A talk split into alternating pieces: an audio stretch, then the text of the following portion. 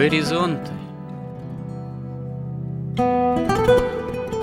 Авторская рубрика протерея Андрея Спиридонова и Георгия Лодочника. Люди, явления, события –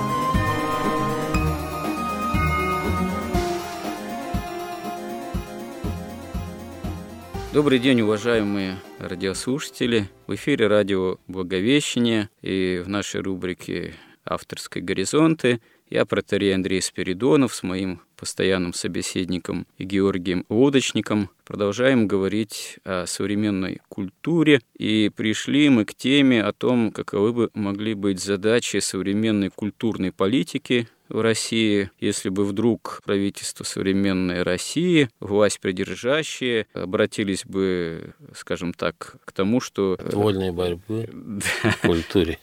да, от борьбы с культурой или от саморазрушительной политики в культуре к тому, чтобы ну, надо было бы какие-то да. положительные образцы водворять. Ну, в общем, если бы вдруг внутри общества у нас такая бы возникла задача действительно созидания традиционного христианского общества именно с положительной христианской политикой. Ну и вот я предлагал выступить Георгию в роли министра культуры, у которого есть соответствующие полномочия для того, чтобы эти положительные образцы выдворять. И пока мы остановились на том, что, во-первых, конечно, нужно финансирование было бы, которое было бы направлено на поддержание хорошего, настоящего христианского искусства и соответствующих авторов, кто в этом искусстве и в такой культурной политике могли бы выступать именно как авторы, опять же, ну, христиански ориентированные, если так можно сформулировать, регулировать, давали бы какие-то положительные образцы. Вот. Но здесь возникает вопрос о критериях. Вот, о критериях. Какие могут быть критерии, действительно такие общие, ну, в положительной христианской политике, такой вот образовательной и культурной. И, конечно же, такому вот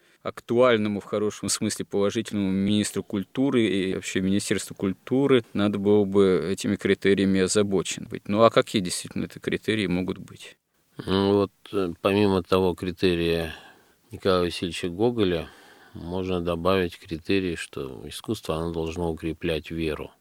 Надо повторить, какой критерий у Гоголя это был ну, для слушателей, которые могли ранее пропустить. Ну, что настоящее искусство должно вызывать в душе, водворять, водворять да, стройность, гармонию, покой вот, и ощущение полноты, осмысленности бытия. Вообще самый, самый, психологи считают, что самый страшный ужасный страх – это страх бессмысленности бытия который человек ну, всякими способами может ограждаться от него, от этого страха, да, вплоть до пьянства и наркомании. Вот, но это страшное дело. И проблема в том, что логически разумом нельзя объяснить, зачем жить. Невозможно.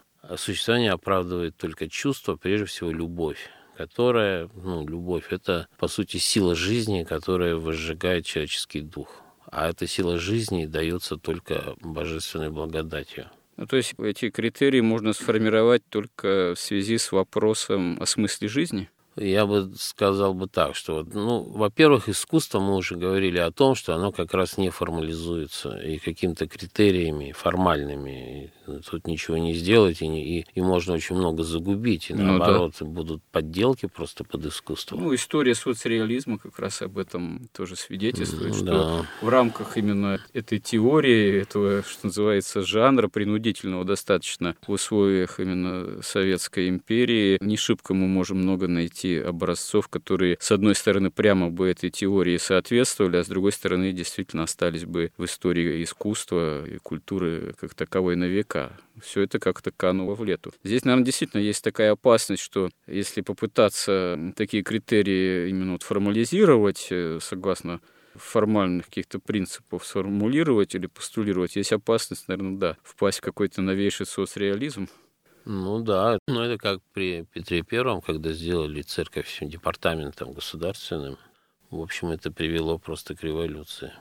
Ну да, это тоже ведь своего рода культурная политика тоже была попытка церковь сделать такой силой, стоящей на стороне государства и, и царского дома, внутренней имперской политики, и именно силой такой ограждающей, так сказать, и таким сделать удерживающим, стражем порядка, в общем-то, что, к сожалению, очень быстро стало верно подданными восприниматься в таком, мягко говоря, критическом ключе. Вот если мы обратимся к Византии, а Византия, ну, по мнению многих вообще художников, в том числе таких настоящих, это как бы образцы ну, самого совершенного искусства, которое вообще доступно человечеству, и там потом оно попало в Италию, потом оно стало постепенно развиваться, а точнее в этом смысле деградировать, это византийское искусство. Вот если на него смотреть, то можно сказать, что у него главный критерий, главная задача была это укрепление веры. Веры в Христа, в первую очередь, веры в спасение, веры в красоту жизни, веру в полноту и осмысленность этого существования, вера в возможность спасения, вот эту веру. Потому что человек слаб, он слаб именно не физически, ну, может, он физически быть слаб, но наибольшие усилия человеку требуются для сохранения и укрепления веры углубление этой веры, понимание, во что он верит. Все больше, больше, больше. Это, собственно, ну, без веры разум вообще невозможен. Мы уже говорили об этом. Без веры наступает безумие. Логика разума теряет, опять же, Честертона, да, вспомнить. Логика без корней, логика в пустоте, то есть, которая приводит к безумию, сумасшествию. Если нет вот этих подлинных, первоначальных оснований, которые даются только верой. Ну или в математике заменяются там аксиомами какими-то. Да. Вот. Но здесь, знаете, справедливости ради применительно к Византии, вот Восточно-Римской империи, как мы ее называем, да, надо заметить, что иногда палка-то перегибалась, в особенности со стороны того или иного царского двора, вот той или иной династии. Например, в истории же вот догматических споров движений первого тысячелетия известно же, например, что в желании как раз-таки вот укрепить веру, примирить там внутри империи, достичь примирения с теми или иными еретиками, например, с монофизитами. Например, царский дом в свое время время изобрел ересь монофилитства.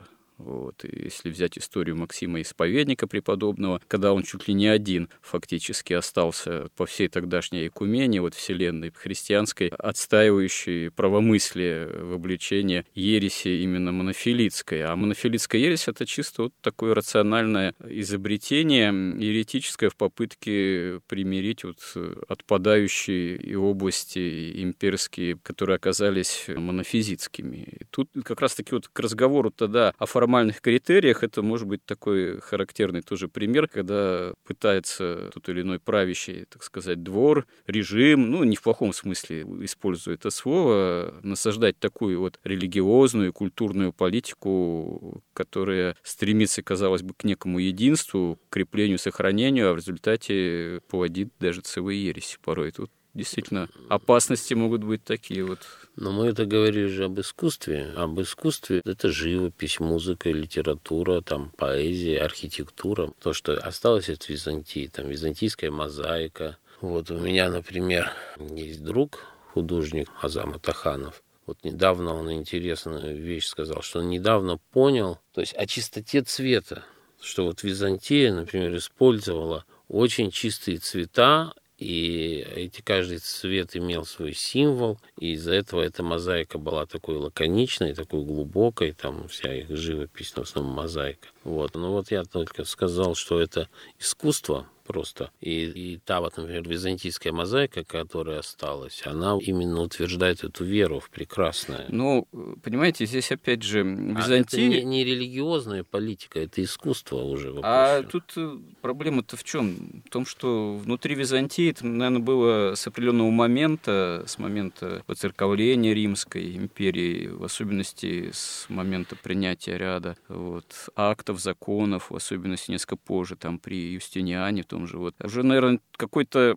момент, когда вот эта идея симфонии начинает между вот светской властью и властью церковной как-то осуществляться, наверное, трудно разделить области действия культурной политики на чисто там, допустим, светскую или чисто религиозную. Она достаточно, видимо, единой. Оказывается, мы же ведь говорим о том, что вот в современной России, да, у нас, с одной стороны, декларируется, что у нас государство такое светское, вроде как, да, и церковь отделена от государства. До сих пор это утверждается, хотя что такое отделение буквально церкви от государства до конца не совсем понятно. Потому что даже начиная с большевиков, с одной стороны, были у большевиков некие акты, где было что-то там прописано, вот, что церковь, она устраняется там из образования, ей приписывается такое-то, такое-то ущемление, там, поражение в правах. Но потом становится очевидным, что церковь у нас была тогда не просто отделена от государства, а государство просто-напросто прямо репрессивно вмешивалось в деятельность церкви. Сейчас у нас вроде как декларируется, что да, государство светское, и декларировалось некоторое время назад, что у нас вообще никакая идеология не должна иметь места быть, Хотя, по большому счету, одновременно с этим, мы об этом тоже говорили, но повторимся, произошло водворение идей-то либеральных, идей поклонения золотому тельцу. То есть серебролюбие стало на самом деле негласно, но главенствующей идеей. И вот во всей этой сложной картине которую мы тоже как-то пытались описать, мы вот пришли к необходимости чего? К возврату, допустим, к традиционному, да, христианскому некому миропониманию. И вот э, тут вы, будучи гипотетически министром культуры, пока программу какую-то конкретную не сформулировали, за исключением того, что нужно, да, культуру все-таки будет финансировать, и деятели искусства в том числе, и надо финансировать деятелей искусства, которые дают положительные образцы. И тут мы с вами заблудились уже в вопросе о критериях этого самого искусства, вот поскольку э, стало очевидным, что если выдвигать формальные критерии, э, то всегда есть риск, что эти критерии могут оказаться тоже не до конца истинными, поскольку формальное, рациональное такое понимание искусства и политики, какое вот в государстве и обществе по отношению к положительному искусству должно быть, эти формальные критерии, они вот тоже могут быть не абсолютными. Ну а какие тогда вообще критерии положительной политики, общественной государства в отношении культуры, искусства все-таки должны быть, если это пытаться как-то больше конкретизировать все-таки, или вообще невозможно тогда конкретизировать? Ну, мне кажется, что как-то это конкретизировать ну, можно, наверное, но как бы ни к чему хорошему, скорее всего, это не приведет. вот, потому что все-таки ну, творчество, оно ну, и непредсказуемо во многом и уже потом общество оценивает эти образцы. Вот посмотрите, вот все-таки, ну, из тех, кто вообще еще читает и еще знает радость, как говорил Гребенщиков, печатного слова, да, вот, ну вот, а никто же не отрицает, например, там, совершенство, там, Евгения Онегина, например, да, или там ну, даже оперы Евгения ну, Сейчас Онегина, не обязательно Чайковского. читать весь текст э, Евгения Онегина. Можно пересказ прочитать. Там э, стихи, там Пушкина. Даджис прочитать. То есть великие, и вот именно та литература и та музыка, которая именно и соответствует этим подлинным критериям, она же выживает, остается. То есть все, ну, хорошо, Малевича там и всех там остальных там, они висят в музеях и миллионы стоят. И это просто уже вопрос рыночной стоимости, не имеет отношения к искусству.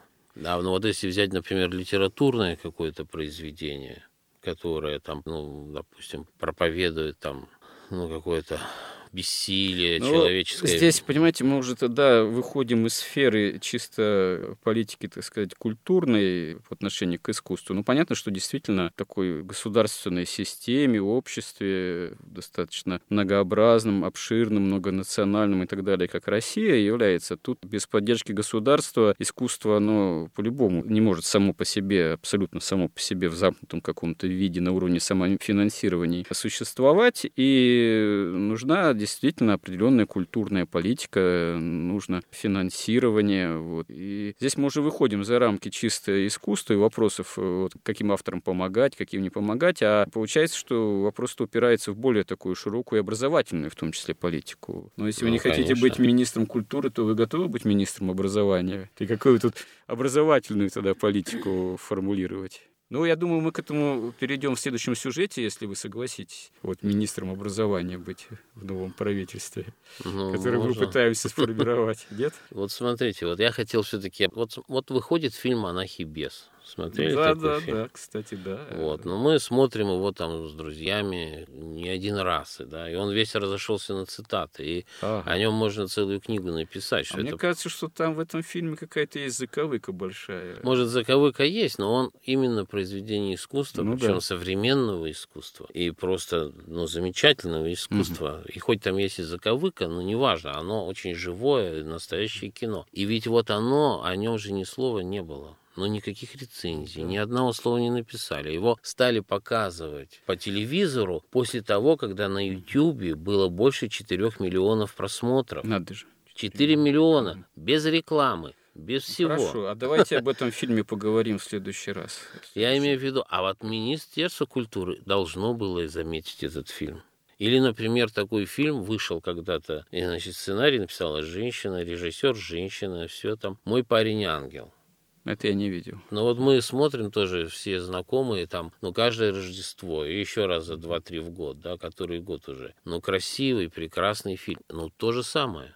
Абсолютно ничего. Выходит не любовь, о нем пишут, трубят. Звягинцева. Да, Звягинцева. Выходит аритмия Хлебникова. Но, на мой взгляд, ну, бездарнейшее совершенно кино. Сценарий ужасающий, механически сляпанный, да, где нет ни диалогов, нет ни игры актеров, ничего. Так актер получает премию за лучшую мужскую роль фильм как лучший там во всех номинациях. А рядом был фильм. Монаха и беса даже не было там ни в каких вообще, он не выдвинут был никуда. А рядом был хотя бы карп отмороженный который, ну, ну, тоже прекрасное кино. Но он не получил ничего. Он получил только там, Френдрих получила премию за роль второго плана. Хотя все держалось на Ниеловой, которая поразительно играла. Ну, в общем, я так Великолепный, понимаю... потрясающий сценарий, угу. диалоги на высочайшем уровне. Карп отмороженный. Да? Карп отмороженный. Ну да, да, слышал. Ну не видел пока, слышал. Монаха и беса смотрел, вот карпа отмороженного пока не смотрел. Из этого, да. поскольку я, мне кажется, время есть еще, да, я бы тут хотел бы тогда одну вещь еще обсудить, что, по-моему, вот глядя на это, мы видим, что политика, в том числе Министерство культуры, государство, правящих как бы олигархов – она направлена ровно на, в обратном направлении. Потому что, ну, если вообще посмотреть на искусство там, последних там, веков и последних десятилетий, то можно заметить следующее. Ну, мы видим искусство, которое заказывали папы римские, европейские аристократы, епископы. Угу. Хорошем, это одно искусство. В хорошем смысле заказ, да? Да, в хорошем. Ну, такие, ну, такое, да. если нет на искусство заказа, ну, да, но это оно не может... было. Оно просто, ну вот, например, сидит художник. Ну, да. Прекрасных и есть художники сейчас, прекрасные. Да, да. Они рисуют, создают прекрасные вещи. Они не востребованы вообще никем. И никуда. Их никто не покупает. Но они там фактически пишут в стол там Угу. То есть Заказ это, должен быть. Ну, так вот, это зак... такой способ тоже финансирования, собственно говоря, да. искусства. Заказ... Исторически еще бывший. Так он да. не просто финансирование, а они же это размещали в храмах, mm. во дворцах. То есть оно служило своему прямому предназначению, это искусство. Его видели люди. Вот. Сейчас спрос совершенно другой. Сейчас спрос на, вот в рамках того же трансгуманизма, на расчеловечивание,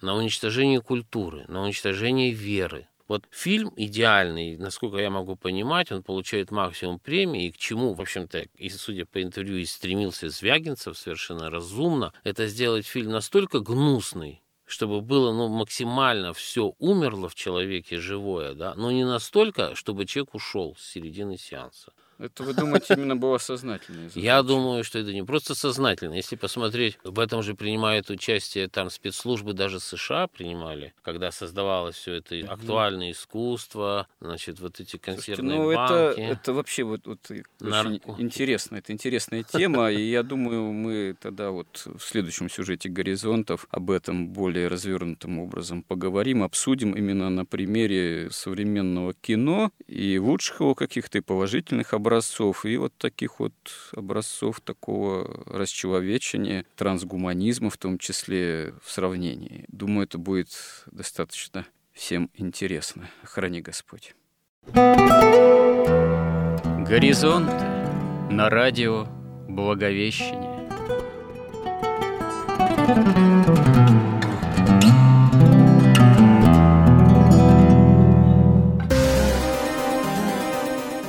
Разговор вели протеерей Андрей Спиридонов и Георгий Лодочник –